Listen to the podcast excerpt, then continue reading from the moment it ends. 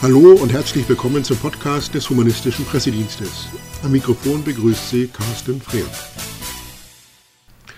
Zwei Tage lang, jeweils von mittags bis abends, führte der Fernsehmoderator Volker Panzer durch das vielfältige Programm des Deutschen Humanistentages 2013 in Hamburg.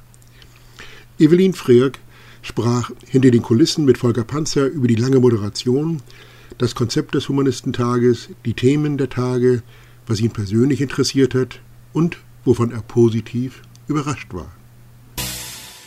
Wir sitzen in den fliegenden Bauten in Hamburg und hinter Volker Panzer liegen acht Stunden an zwei Tagen jeweils, also 16 Stunden auf der Bühne. Volker, wie war das für dich? 16 Stunden, du naja, als 16 Stunden ist ein bisschen übertrieben. Also so war es ja nicht. Gestern ging es um, um, um 13 Uhr los, heute um 11 Uhr los, aber jetzt ist es äh, kurz nach 6. Äh, da bin ich jetzt fertig. Aber es ist schon anstrengend. Also ich habe mir das etwas einfacher vorgestellt. Als ich zugesagt habe, nach einem Telefongespräch schon vor so einem halben Jahr, ob ich äh, hier auf dem Humanistentag moderieren würde, habe ich gesagt, ja, warum nicht? Ne, gerne. Ne? Aber da ging ich davon aus, dass irgendwie eine Podiumsdiskussion ist. Das ist ja in der Regel ein Moderatorenjob, da wird man äh, eingeladen, verpflichtet, kann man auch sagen, äh, auf einem Podium mit drei oder vier Leuten zu reden. Dass es aber ein ganzes Tagesprogramm ist, also im Prinzip Ansage, den Vortrag anhören, vielleicht die eine oder andere Frage zu stellen, aber auch ein Publikum zu domptieren, das vielleicht in einer Richtung dann unaufhörlich fragt oder am anderen Mal überhaupt nicht. Das habe ich mir nicht vorgestellt. Ne? Aber dann habe ich auch, das wäre auch unfair gewesen, dann auch nicht abgesagt. Ich hatte sowas noch nie gemacht, in meinem ganzen Leben noch nicht, habe ich so lange moderiert. Ich habe auch schon mal so eine Gala-Abend, so Bettina Wulff äh, war da Gastgeberin bei irgendwie so ein Charity-Ding. Da habe ich dann mal so zwei, drei Stunden gesagt, wer kommt jetzt und sowas. Das ging schon. Aber den ganzen Tag war nicht ohne. Du hattest ja auch keine Chance wegzugehen, ne? Nee, zumal ich ja keine Chance hatte wegzugehen. Es ist ganz gut. Da habe ich auf jeden Fall nicht so viele Kalorien zu mir genommen, weil ich hatte auch keine Zeit zum Essen. Die, also das Programm war wirklich so hart getaktet. Gestern eben 13 Uhr, heute 11 Uhr, aber eine Stunde, immer eine Stunde. Und, und das Konzept war von dem Veranstalter, also von Conny, das Konzept war ja, dass die eine halbe Stunde reden oder 40 Minuten und dann nochmal so eine Viertelstunde Diskussion oder aber auch Pause.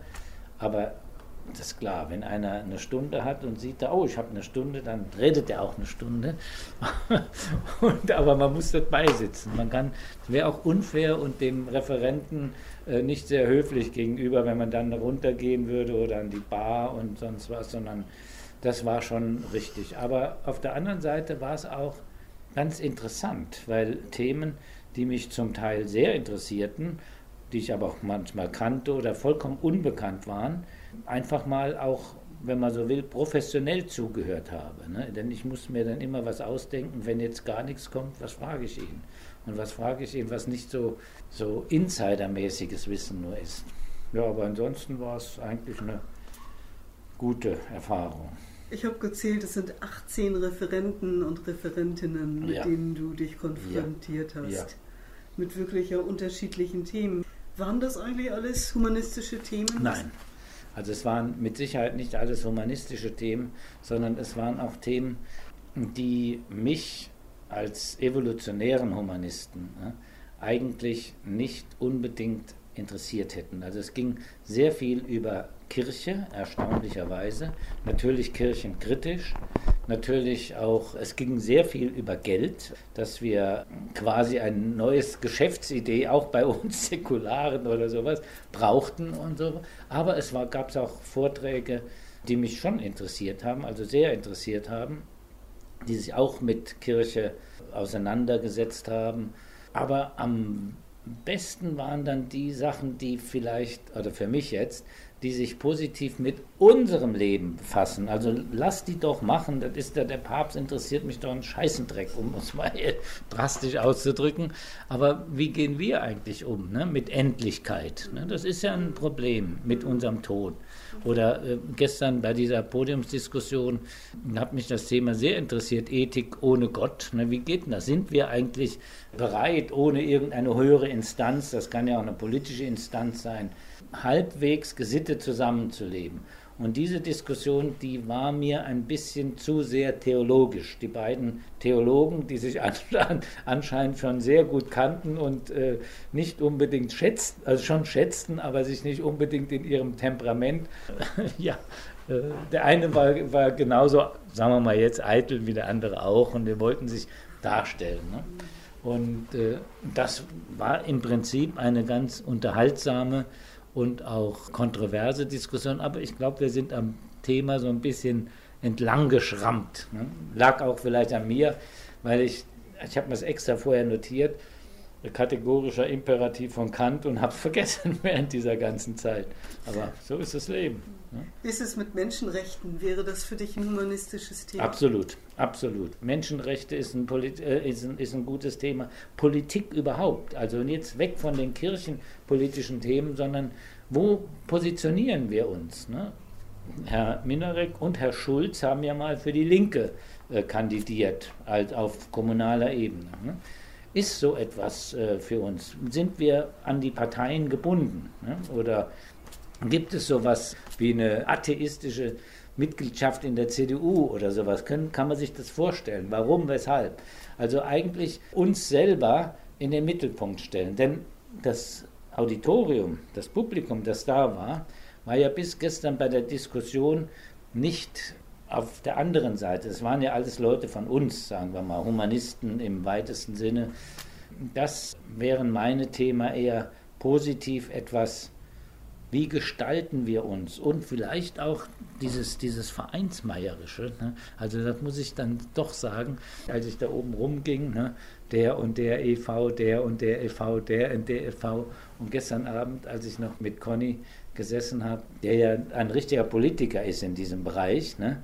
der dann auch noch von Dingen erzählt hat, von denen ich gar nichts wusste, die gar nicht hier sind. Die gibt es ja auch noch. Ne? Aber ob das dann der Humanistentag ist oder ob man das nicht tatsächlich in einer Art äh, relativ geschlossenen Gesellschaft so etwas wie eine Plattform, was wir heute Morgen ja gehört haben, diese, diese Corso als Plattform, wo alles zusammen ist.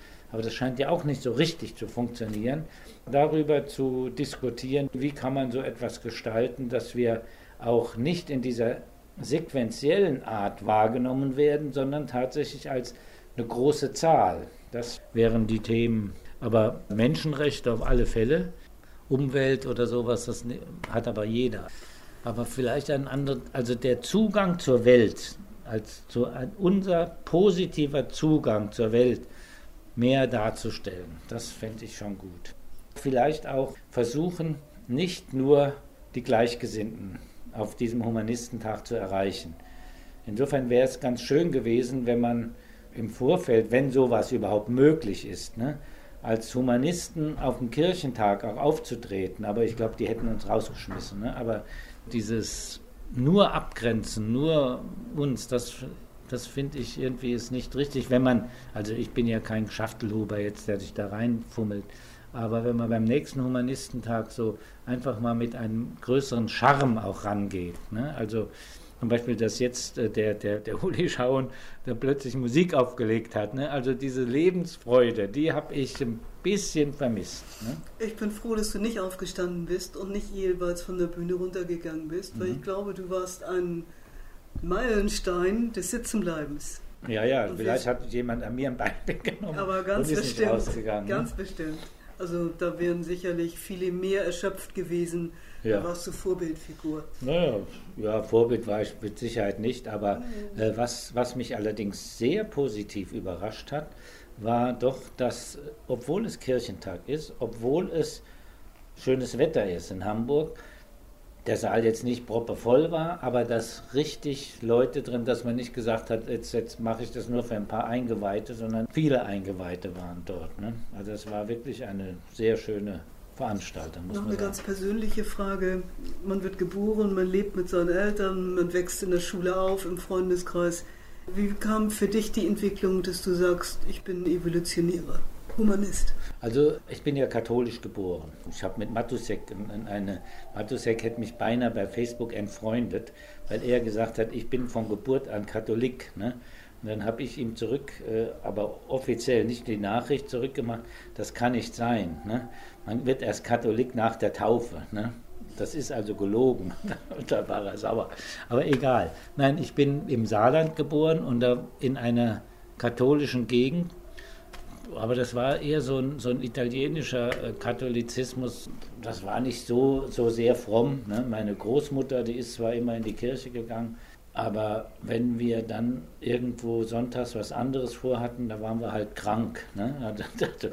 Das war diese Heuchelei, diese Heuchelei in der, gerade in der katholischen Kirche, hat auch etwas für sich, weil man, weil man dann nicht so, so radikal, fanatisch aufwächst. Mein Vater war aber evangelisch. Wir hatten zwei Schulen in unserem Dorf, eine evangelische und eine katholische. Und äh, ich konnte natürlich nicht mit meinen Freunden auf die evangelischen Steine schmeißen, weil ja mein Papa auch evangelisch war.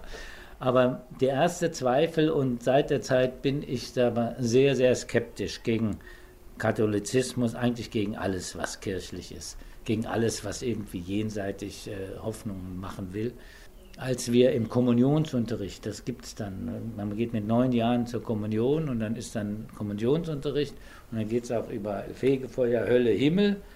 Und wir fragen, ja, was ist denn mit unseren Haustieren? Was ist, kann ich meinen Hund mit in den Himmel nehmen, wenn ich sterbe? Gottes Willen, der war richtig entsetzt, der, der, der Pastor, wie es im Saarland heißt.